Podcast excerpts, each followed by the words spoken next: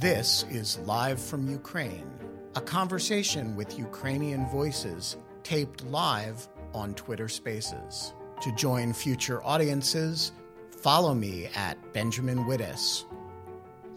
From Lawfare and Goat Rodeo, you're listening to Live from Ukraine, a highly experimental podcast recorded on Twitter Spaces before a live audience featuring Ukrainian voices on the situation between Ukraine and Russia. I'm Benjamin Wittes, your occasional host. And our guest today is Alexander Scherba. Did I pronounce that correctly? Absolutely perfect. Thank you. Um, uh, he is a longtime uh, Ukrainian diplomat, uh, has been, uh, according to his Twitter bio anyway, 26 years in the uh, uh, foreign service of, of Ukraine, most recently until last year as ambassador to Austria. And he is the author of Ukraine versus Darkness Undiplomatic Thoughts. Uh, welcome to the show, and where are you joining us from today? You've been quite in motion of late. Yes, yes, Benjamin. I have been in motion as of lately. Uh, today I'm in Kiev. Last uh, month uh, I was mostly in Washington uh, on business uh, because after leaving diplomatic service after 26 years, I joined uh, an energy corporation here in Ukraine. So I was on business outside Ukraine. Now it's it's a very very good feeling to be home. Yeah. So uh, uh, before we before I ask you the question I ask all of my guests, I want to get a little bit of a sense of your background. Uh, 26 years as a Ukrainian diplomat. Uh, where have you served and in what capacities other than in Austria as ambassador? Well, uh, aside from various uh, positions uh, here in Kiev in Ukraine, uh, which was mostly had to do with you know writing stuff and some strategies and speeches, whatever. I spent three and a half years as a young diplomat in Germany in late 90s, first in Bonn, then in Berlin. then in 2004, 2008, I was congressional liaison at Ukrainian embassy in Washington. Uh, then I spent six years in different positions, uh, again in Ukrainian government. And in late 2014, uh, I was appointed Ukrainian ambassador to Austria, which uh, where, I stayed uh, till July last year. So it must have been a very odd experience for you to have the full-scale invasion phase of the war begin so soon after you had left the diplomatic service of Ukraine. Absolutely, it was uh, a very surreal experience uh, in every possible way, including that way. And quite frankly, uh, if I knew the war uh, would be coming, uh, I would probably stay in diplomatic service. But well, uh, I, I, hope I'm uh, in my place now too and uh, doing good for my country. But yeah, I, I, when the war started, it was absolutely horrifying experience. On the one hand, on the other hand, I felt extremely foolish because till the last day. Uh, uh, I was one of those Ukrainians who didn't buy the idea of this war, uh, simply because I, I, was saying this would be Putin should understand that uh, it would be the most unpopular war in Russia's history. I was deeply convinced in that. Uh, it would be a war between people who have relatives on the other side who very often speak the same language, who uh, very often come from more or less the same cultural background. And I was completely wrong on all on all uh, fields on all those claims. So um, it was painful uh, to me emotionally painful intellectually and of course it's a it's an absolutely horrifying experience when you understand that there is someone out there someone powerful who is not after you uh, who is not only just trying to destroy destroy your people uh, who's he's trying to destroy your culture your language your country whole reality um, and uh, thank god that uh, we ukrainians uh, overcame uh, this uh, feeling of war quite fast.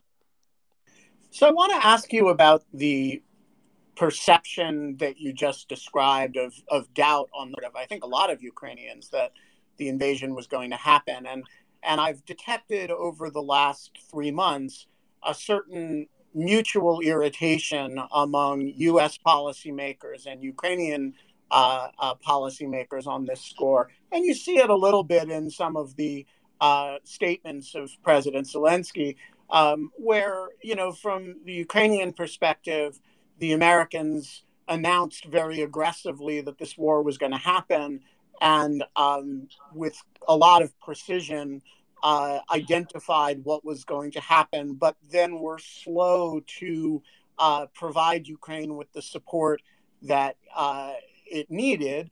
Um, uh, and from the U.S. perspective, Biden and the intelligence committee community were sort of shouting from the rooftops, "Hey, this is going to happen," and uh, had a, a, lot of trouble getting uh, Europeans, although uh, but Ukrainians as well, to believe them. And so, I'm as somebody who's you know navigated the Ukrainian-U.S. relationship from the Ukrainian side, how do you understand this? I, I guess I would just call it a sort of miscommunication in a very critical period. Well, it's just uh, first of all, uh, people who are at war are irritable on principle uh, uh most of the time. So our emotions are running very high. Don't be, uh, uh, don't, don't, don't, don't, don't think that it's somehow directed against you. When oh no, no, I, I, I, I it's it's entirely understandable. Yeah. Um, I I do think it's a a significant diplomatic miscommunication at a very fateful moment in time, and I'm uh, I'm, I'm sort of interested in exploring it. Yeah, and uh, it goes both ways. Uh, we Ukrainians say, yeah, we didn't buy the idea of the war, but we were saying to you, Americans, uh, if the war is coming, please give us uh, um, heavy artillery, for instance, or other weapons that we definitely will need uh, the war. And the response was, we don't want to accelerate. And our answer was, well, if the war is coming, definitely, then uh, what are you afraid of? The the the the um, um, this this inflammation will happen anyway. So um, how I explain it? Well, on our part, it's mostly understanding that this war is not winnable for Putin because this country doesn't want him. People, no matter Russian speaking, Ukrainian speaking, soft on Russia, hard on Russia, they all see Ukraine as their country. And what would be the point of this war? What would he be doing with these people, civilians or military, who uh, just don't want Russia here?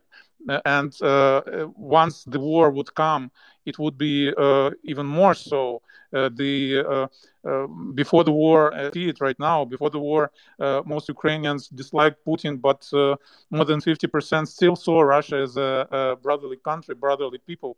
Now people hate both Putin and Russia. So what's the what's the uh, win for Putin uh, here? Um, we still thought that he would be rational.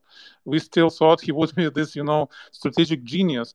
Uh, and therefore, people didn't buy uh, the, the, idea of the war. People realized how stupid, how destructive to both Ukraine and Russia this war would be. But we misunderstood uh, this this uh, simple statement uh, by Angela Merkel from 2014 after she tried to negotiate with uh, Putin about you know possible annexation of Crimea in February, and then um, in, March, and then uh, she just said uh, Putin lives in reality of his own, and this simple phrase describes basically uh, the whole, you know, abyss uh, in which Putin exists and in which he unfortunately managed to drag his whole nation. Um, so that's that's how I describe. Uh, uh, so it's a very long answer to your very simple question: why we distrusted or, or why we didn't buy the idea of this war in the beginning. So I I uh, I actually think there's an important process point from this lesson from this incident, right? Which is, uh, you know, one side was saying this is going to happen, but had very little sense of, uh, at least at the military level, of what to do about it.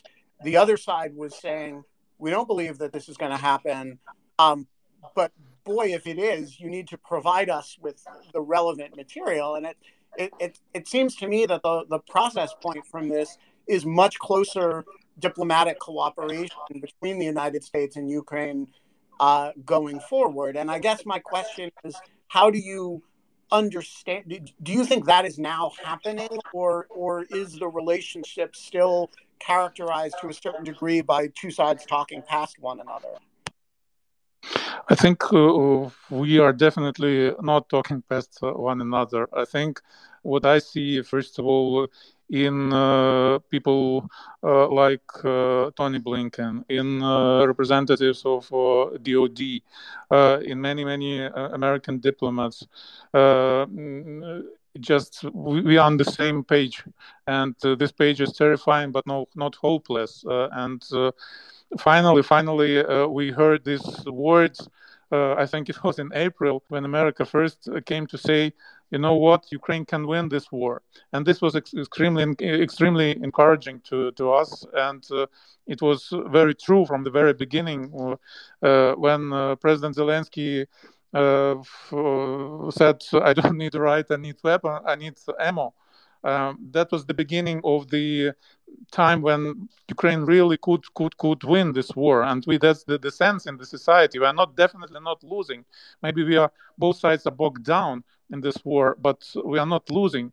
And thank God Americans understand this. Thank God many people in European Union understand this. And uh, most importantly, I think. Um, people in the West realize what a, an immense sacrifice Ukrainian soldiers, Ukrainian army, but also Ukrainian civilians uh, uh, are uh, doing not only to win this war, they are basically protecting uh, Europe, protecting the world from further wars coming from Russia.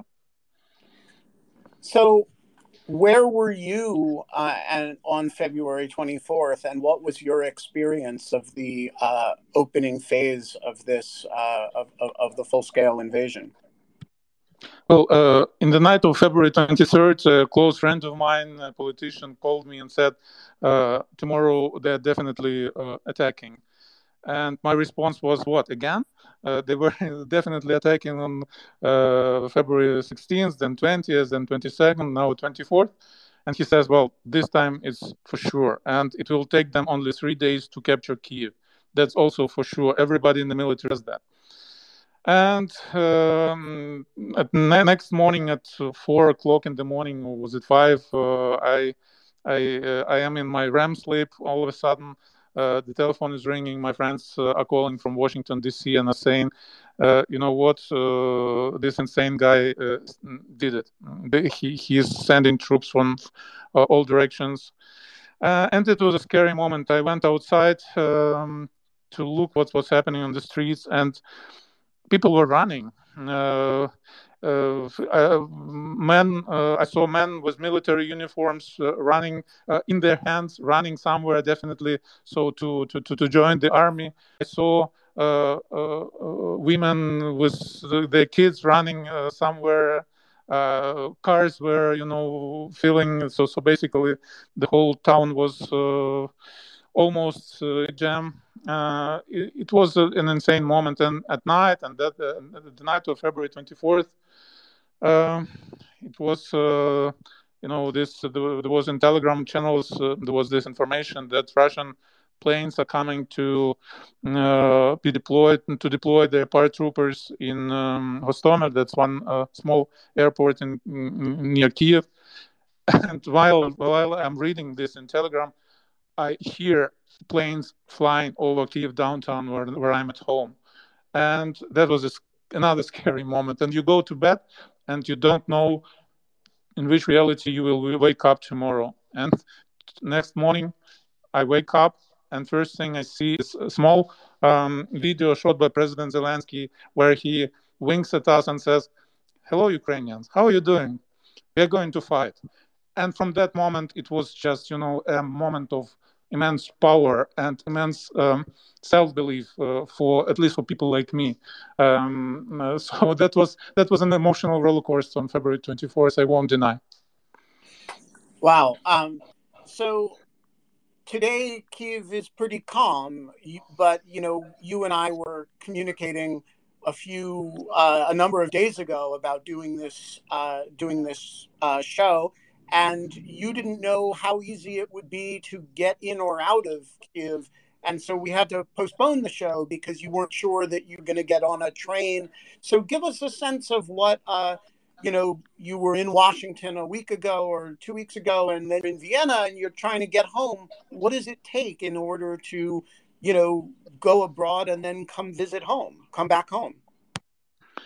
Well, it is a small adventure, of course, with planes and with planes not flying over Ukraine. So uh, I flew first to Vienna, where my family is now, uh, and then after spending a weekend with them, I flew. Uh, I, I drove to Bratislava near uh, Vienna. Uh, from Bratislava, uh, there is there is this car service that takes you to Uzhgorod. That's on the other side on Ukrainian territory, and from Uzhgorod, the train, night train, to go to Kiev.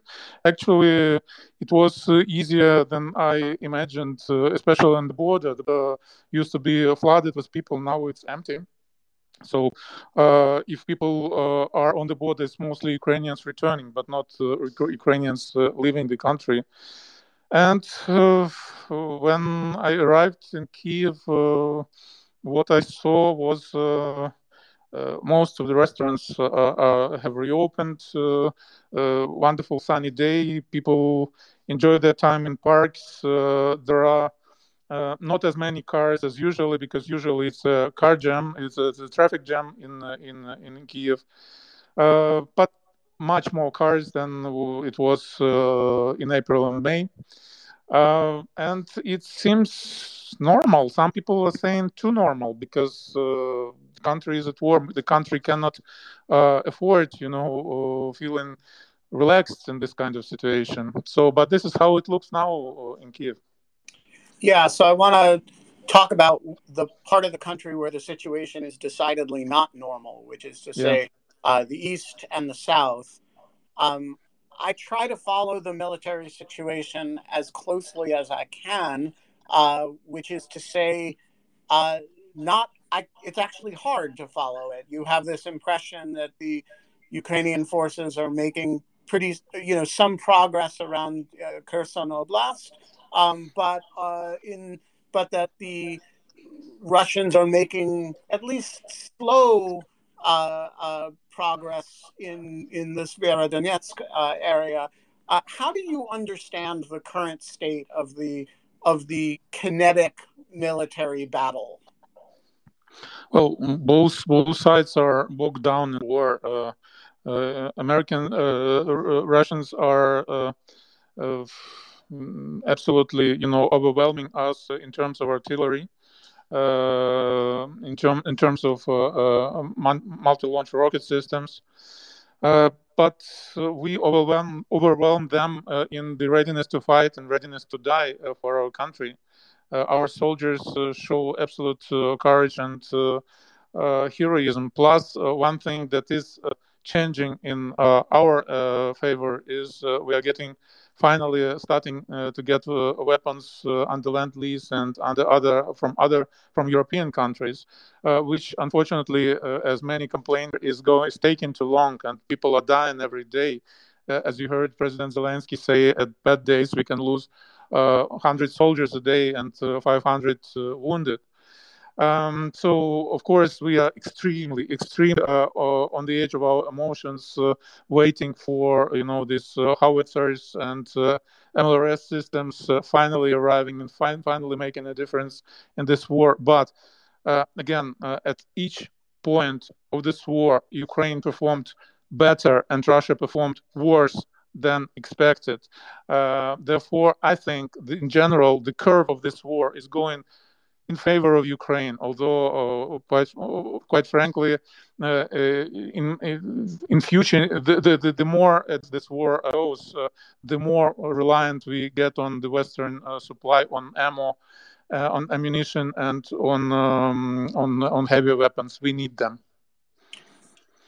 So I want to talk about the information component of this war because it seems to me that one area in which the um, the war has already been decisively won is the information space.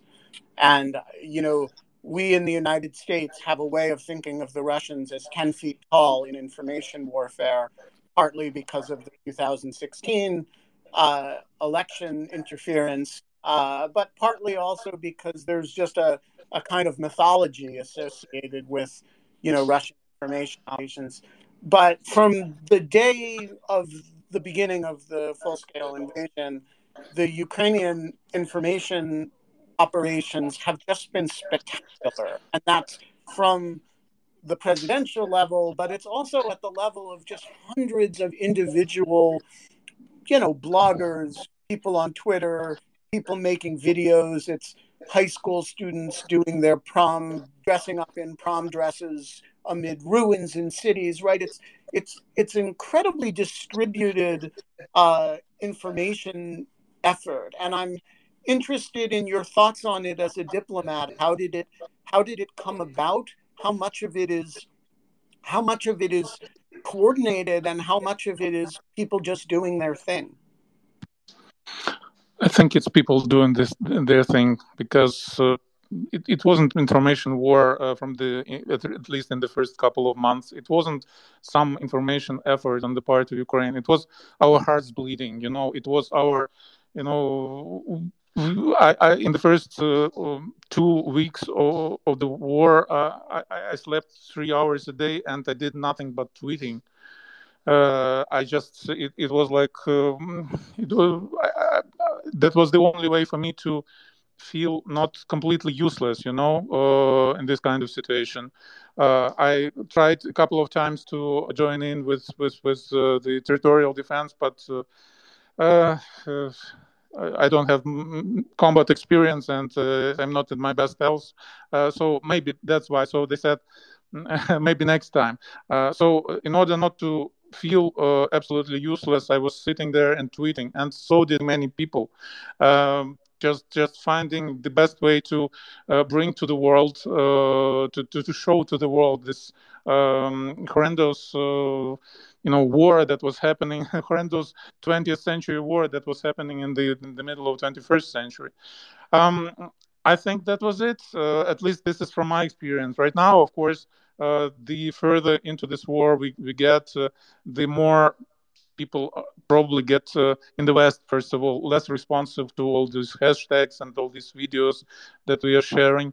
Uh, but I, I, was speaking to, to, to, to, a friend of mine who is on CNN, and he said, you know what, people uh, might be not always as responsive as in the beginning. And I said, well, but first of all, I think that the fact that people uh, don't uh, retweet uh, these hashtags as eagerly as in the beginning, it's probably because they made up their mind and they understand uh, where is evil and where is the good in this war. So I hope that that would explain this.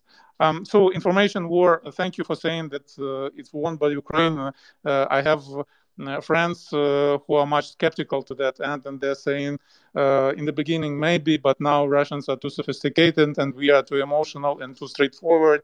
Um, so we'll prob- probably will have uh, to really more get more organized in the information field. It's interesting because I think you know there can identify a few discrete areas in which the Russians have made progress in the information space. One of them is convincing uh, a fair number of people in the developing world that there is a grain shortage because of sanctions on Russia. Um, uh, and uh, you know, I, I on, but I really don't think that any of the major Russian themes um, that they have, you know, that Ukraine doesn't really exist as a country, that this is a creature of NATO expansion, that I mean, these have caught on in very limited ways, but I, I think at least in the United States, the degree of of there doesn't seem to be a lot of appetite for the the the line that the Kremlin is interested in pushing? Uh, well, Putin helped a lot, quite frankly, with this uh, speech of his on uh, February 21st when uh, he mentioned NATO only in the second part of the speech and made very clear uh, his motivation for this war. And the motivation is very simple. It's a it's a very imperialist war. It's a, a former colony being uh, brought back by this imperial power who thinks of Ukrainians as unworthy of their own state and made up nation and so on and so on. And it was very clear.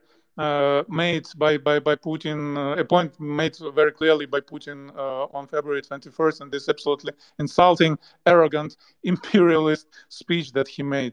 Um, other than that, um, of course, uh, uh, India, China, uh, many African countries. Uh, for many people, it's just uh, the a war between, uh, you know, one white people and other white people. one funny, one strange.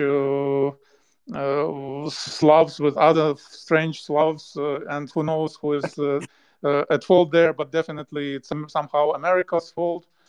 But I think definitely this NATO, of, you know, justification of of this war.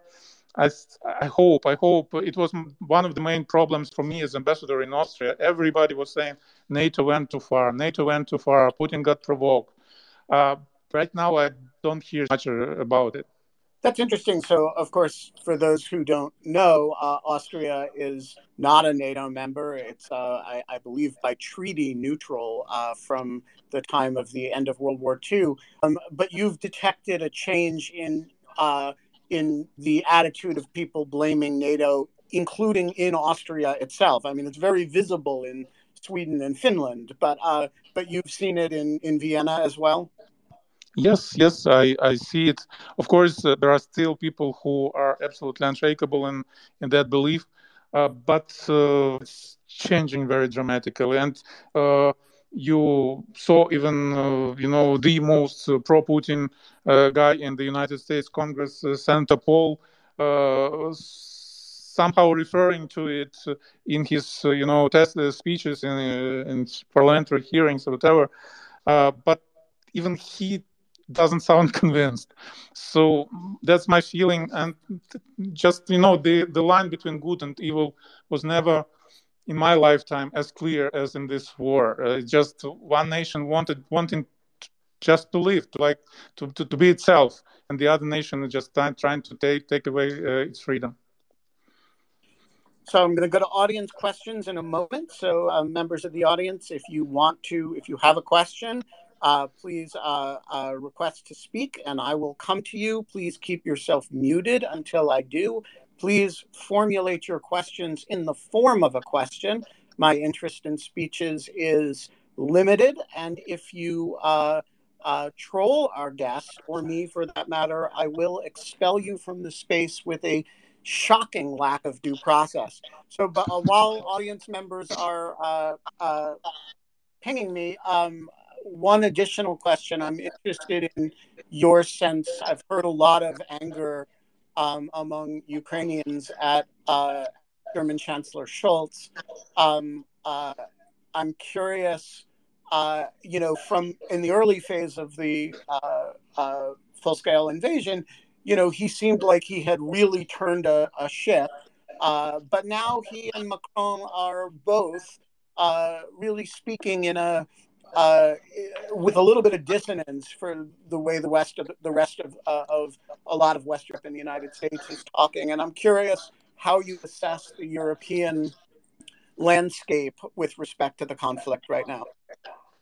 Well, it hurts me to see how Germany is losing its credibility not only in Ukraine but in many European countries as well because of this, you know, uncertain, you know, and contradictive uh, messages it's sending. I I see the, um, the, the list of the countries that are supporting Ukraine in financially or militarily, and I think Germany is ranking number three or, uh, in that list, so rather high. But the feeling, the impression here in Ukraine is that uh, we have been abandoned somehow, and that's because uh, because Germany uh, promises uh, to deliver, um, you know, some heavy weapons and then doesn't live up to those promises. And that's the worst thing.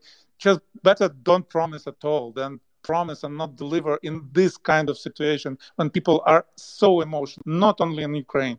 Um, therefore, I hope, uh, I think I explained this by, you know, uh, the West is finding its courage in the uh, last couple of months. you cannot get courageous uh, overnight, you know, and I'm so happy. Even America didn't get courageous overnight. It waited a couple of weeks till till um, Secretary of Defense uh, said those words: "Ukraine can win this war." With Germany, it might take a little bit longer because of its past, because of its uh, tradition of pacifism, because uh, of um, you know the, the big Russian-speaking minority there, people from uh, Kazakhstan, Germans, Germans from Kazakhstan, for instance, hundreds of thousands there who are in majority, unfortunately, uh, mm, spreading and supporting Putin's line. So Germany has a special situation. Germany uh, is difficult, but I'm not giving up on Germany, quite frankly. And I do hope that when uh Chancellor Scholz and uh, President Macron and uh, Prime Minister Draghi will visit Kiev, I think it's on June 17th, they will bring the right messages. Okay, we're going to go to the audience. If I have called you on the screen, please keep yourself muted uh, until I come to you. Uh, the more people who unmute themselves, the more background noise we get. Eve Gaumont, the floor is yours. Um, we often hear that after the war, Ukrainians plan on rebuilding the country um, following European values. As a former ambassador to Austria, what does it mean to you? Thank you. Uh, it's a very, very good question because, and I made it. Uh, I, I, I, I, uh, wrote about it uh, in my book uh, rather openly that we Ukrainians are in love with Europe. Uh, that doesn't exist anymore. That existed in the end of 90s and begin in the beginning of 2000s. Um, we think we, we don't understand how much Europe has lost um, this you know drive uh, to expand uh, and face uh, into itself. Um, but I hope that we somehow woke uh, Europe up, and uh, I, am rather proud of it, of course, as Ukrainian. Uh, what Ukrainians want, of course, and it's quite understandably, Ukrainians want the life that Europeans have. Ukrainians are on the path of understanding that there are certain steps you have to make to get this life. You have to walk the walk in, in order to, to get there. Uh, and uh, it's it's about many things. It's about tolerance. It's about you know acceptance. It's about uh, uh democracy. Of course, it's about fighting corruption.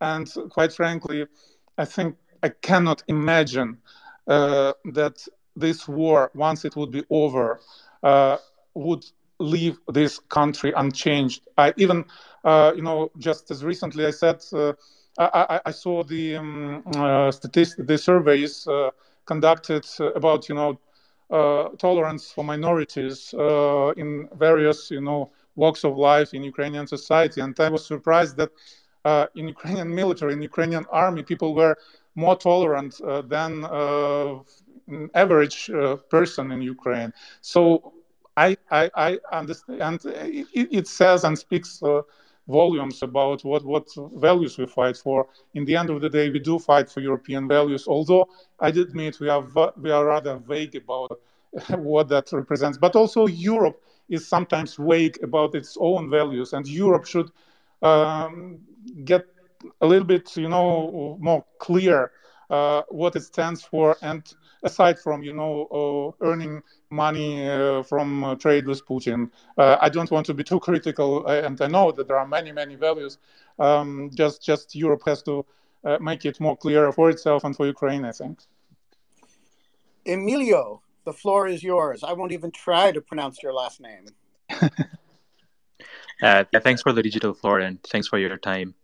Um, going back to Germany, I would have a question about uh, what you think or what is thought of the current ambassador of Germany, uh, of Ukraine to Germany, uh, Andrei Melnyk.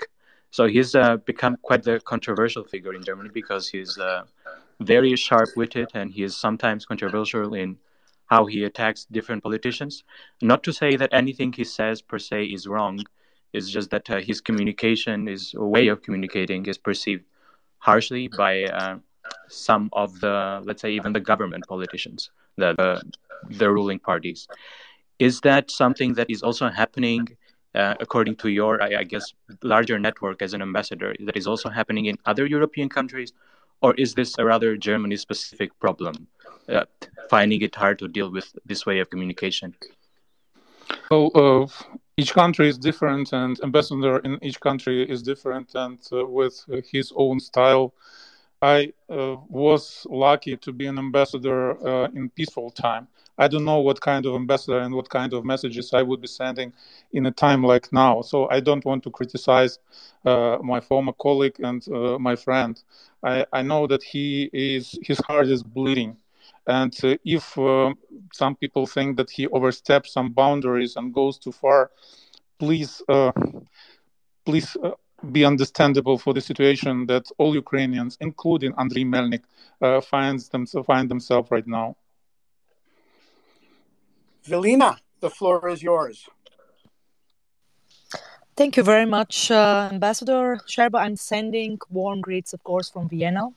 And if you may recall, uh, the last time when we met at one of uh, the public uh, events uh, on Ukraine at the Diplomatic Academy, I told you that uh, Ukraine needs the membership perspective. So, what is your anticipation for um, receiving the membership perspective um, in the upcoming um, council meeting? And uh, what, in your view, will be the implications if a membership perspective, European Union membership perspective, is not given to Ukraine? Thank you very much. And as I said, stay safe and sound and all the best to you and your family, of course. Thank you, Velina. Of course, I understand. I remember you. You were one of the first uh, uh, uh, Viennese who followed me on Twitter, and I followed you back, and I remember our conversations. Uh, well, I always said uh, before the war and uh, as ambassador, I, I, kept saying that all Ukraine needs, all Ukraine needs is um, just simple statement from the European Union. Once you'll be ready, you'll be in. You make your make sure that you're ready. We'll decide when you will be in. And I think if this statement came from the European Union years ago, I think it would be a kind of a little bit different reality uh, right now. Uh, if with this kind of emotions that uh, are running so high in, in Ukraine, if Ukraine isn't giving at this point um, the uh, uh, candidate status, it would hurt. I wouldn't uh, hide from you. It would hurt. The expectation is there. We think that by defending Europe, we deserved this perspective. But also, we understand that it doesn't mean in uh, instant, you know, uh, uh, rapprochement between Ukraine and European Union. It doesn't mean instant, you know, entering uh, European Union. It means only that Europe says to Ukraine, "You are one of us. We embrace you. We appreciate you. We see your sacrifice that you are doing." Um, and I think this is the least we can hope for, at least in my understanding. And just to follow up on that, does to what extent does the same logic to NATO? Well, with NATO is NATO is different. To NATO, we uh, I always say that uh, uh, EU membership is all about getting ready and you know having political decision. the NATO is about getting ready and the political courage. And there is political courage on our side in Ukraine, and, and readiness, militarily readiness, I think, too at least we are on the way. But I don't see this courage on the NATO side, um, and therefore I I was very skeptical about NATO membership. Um, uh, uh, I still am, not because I think it would be wrong for Ukraine or, or, because I think Ukraine doesn't deserve it, but because I just see that this process of become of finding courage in the West is still ongoing. Uh, the EU, the NATO, uh, the, the U- European countries um, still, you know, in the process of finding courage. Um, uh, plus, of course, uh, it's um, consensus organizations, two consensus organizations, uh, especially in the NATO. It would take one country uh, that would derail the whole the whole process. I think uh, amid war, it would be especially likely in the NATO. Yuval Chaimo, the floor is yours. Okay. Um, uh, uh, you got to unmute yourself, sir. All right. That doesn't seem to be working. Uh, uh, Niranjan, the floor is yours. Hi. Thank you. Um, So I was just curious your thoughts on whether the uh, whether you think the current conflict has kind of exposed like a deepening rift uh, within NATO, say like uh, Britain, U.S., uh, Poland, and the Baltic states in one camp, and say in the other camp, Germany, France, and Italy, for example. Um, and I was just curious uh, what you thought that means for uh, the future of the alliance and whether you think there might be um, like a deepening split or even like a formal split within NATO in the future. Well, it's rather obvious that the rift is there. Uh, mm, between the rift between the countries who are uh, who might be next, like the Baltic countries, like uh, Poland, uh, and the countries like the UK, who simply um, are tough on Russia and for good reasons and the countries who used to walk uh, to go their own way uh, on Russia, and uh, unfortunately, this tightened when the t- change of times that was promised by German Chancellor Scholz um, hasn't quite come yet. Uh, so yeah, the rift is there, and uh, what it would mean for the for organization for, for in, in, in general. Um, I think the war uh, must make very obvious that unfortunately, uh, uh, we are in a reality where the wars of 20th century can happen in 21st century, and uh, they can also, in the worst case scenario, mean the end of the world. So either uh, NATO finds finds ways to somehow man up and uh, you know overcome this uh, rift, or they will be dealing with the problem of Russia on their own, which would be much more difficult. Bashir, the floor is yours. You have to unmute yourself. All right. This is an interesting form of trolling uh, to request to ask a question and then just not do it. Uh, no, no, I think it's happened in a number of episodes that uh, people show up, they request to ask questions, and then they're just silent. And I think it's a I can't decide if it's an organized effort um, uh, or if it's uh, uh, just random people being jerks. Uh, however, one person who has never done this is Antti Ruokonen, who is joining us from Finland. And Antti, the floor is yours. Thank you, Ben. Uh, so my question, uh, how do you think Finland and Sweden joining NATO will aid Ukraine in its current struggle? Thank you. Well, the answer is rather obvious. Uh, I think it will uh, make NATO stronger.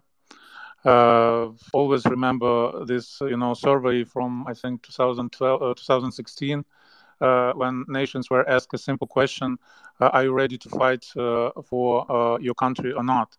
And the highest number of people being ready to fight came from Finland. Uh, I, I, think it was 67%. Ukraine was second to 62, and uh, uh, countries. I think Italy was 16, Austria was 19. Um, uh, Germany also was in, was around 20. So I think uh, uh, countries like Finland and Sweden joining in would make NATO stronger. First, and second of all, it would it would mean that Putin missed his objective uh, of you know uh, stopping uh, whether it was his real objective or not, but uh, he, at least this is what he was declaring stopping um, NATO expansion, that he missed that objective too. Uh, it would be uh, another geopolitical defeat for him. So um, I think um, altogether, and for, for Ukraine, I, I, cannot explain why, but emotionally, it would be a very good signal. It would be it would be like the family we want to join uh, all of a sudden became uh, bigger and more courageous.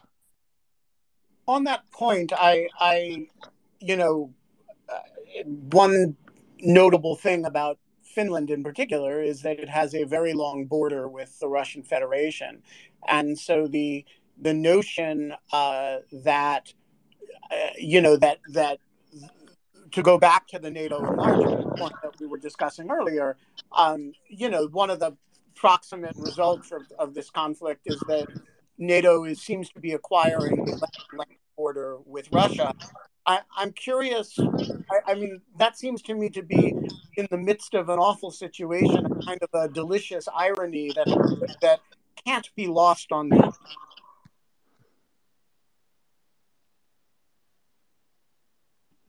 Sorry, have we lost? Yeah, Benjamin, I, I stopped. Now, now I hear you. I lost you for a moment. Yeah, I mean, it just seems to me to be an irony that Putin can't have missed that he he did this in the in the name of uh, a fight against the West, and what he's got now is NATO on his border across the entire Arctic. Yeah. Yeah, absolutely. It just uh, you know. Uh, today's Russia, unfortunately, it pains me to say that because uh, I, I was never Russia's enemy. I always had uh, last time I visited Russia is what it was 1993. Maybe that's why I, uh, I, I, till the end I had these illusions about the Russian people and the Russian nation. But unfortunately, right now it looks like uh, it's um, re- reincarnation of uh, Nazi Germany, and Putin is the reincarnation of Adolf Hitler. Uh, and uh, every time Adolf Hitler misses uh, his aim uh, it just it's un, it undermines uh, his authority in the eyes of his followers. so it should be good, I think. And are you are you native Russian speaking or native Ukrainian speaking?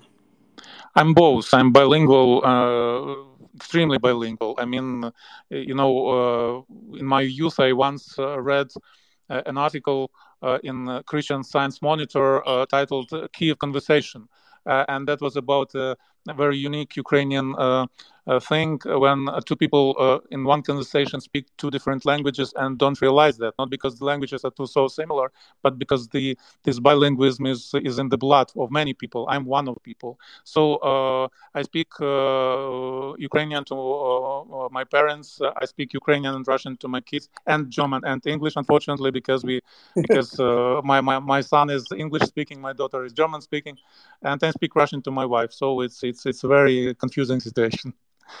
Speaking of German, we have a question from Freiheit und Frieden. Uh, the floor is yours, sir. Oh, we've lost him.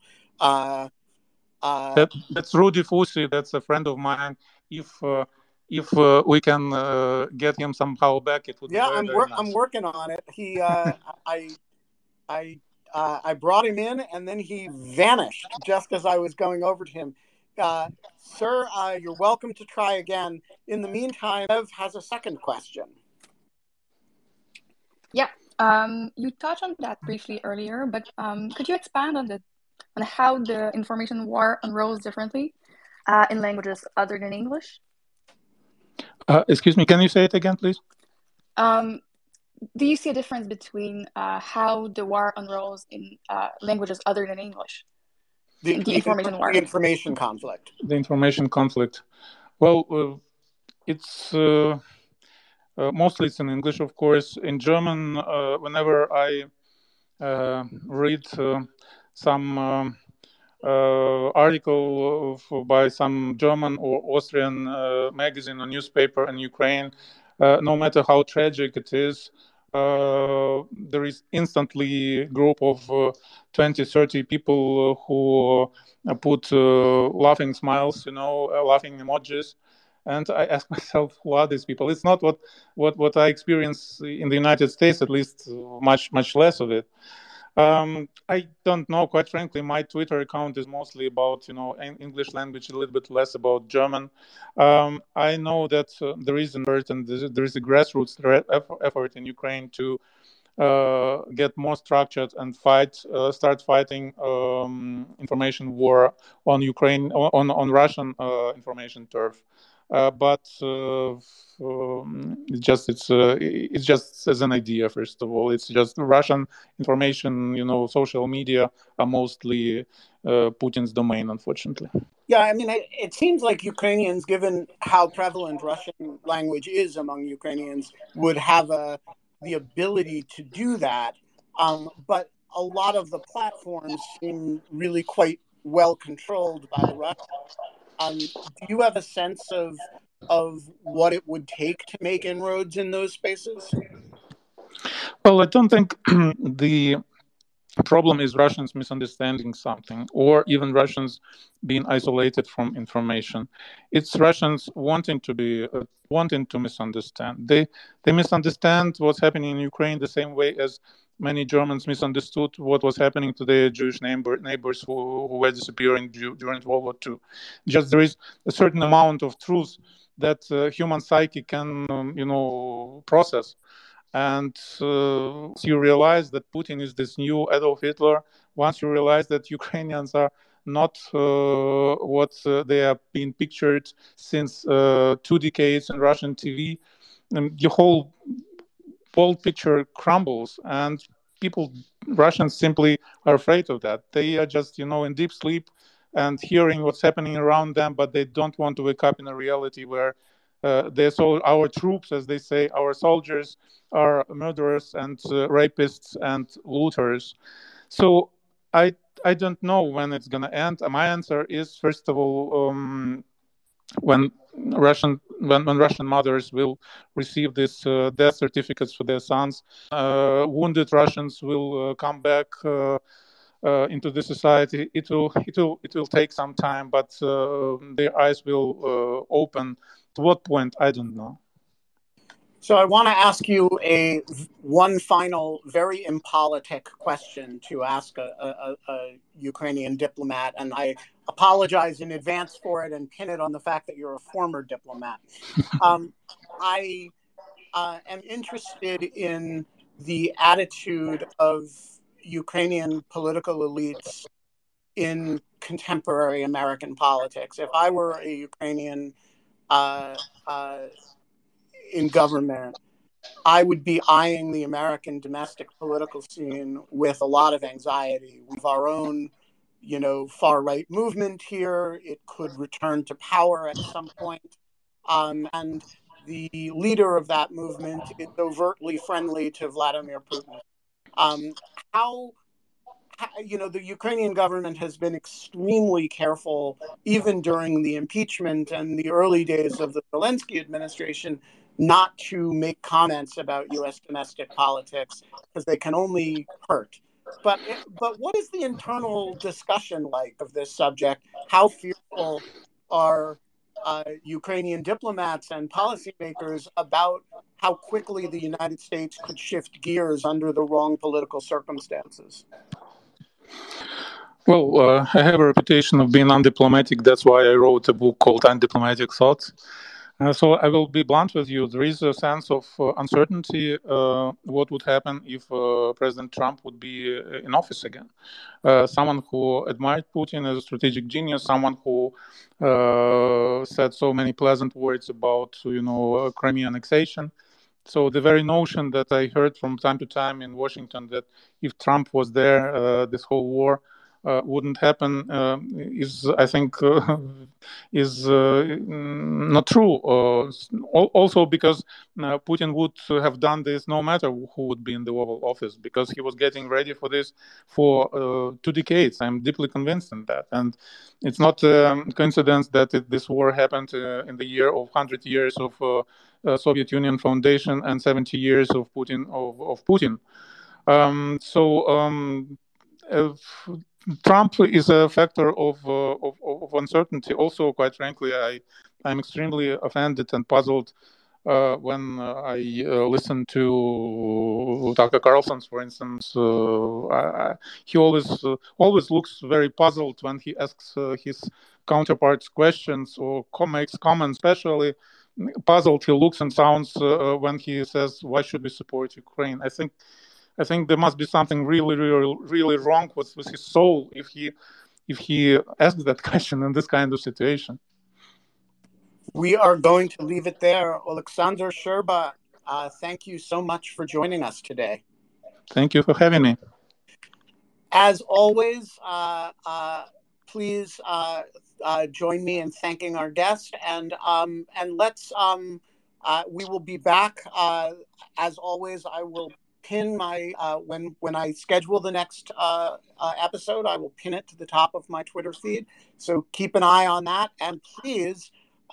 to everybody who has participated, subscribe to the the uh, podcast feed of Live from Ukraine uh, and uh, tweet the episode uh, when it comes out. That way, you will not miss future episodes, even if you cannot be here uh, live. With that, we will be back next time.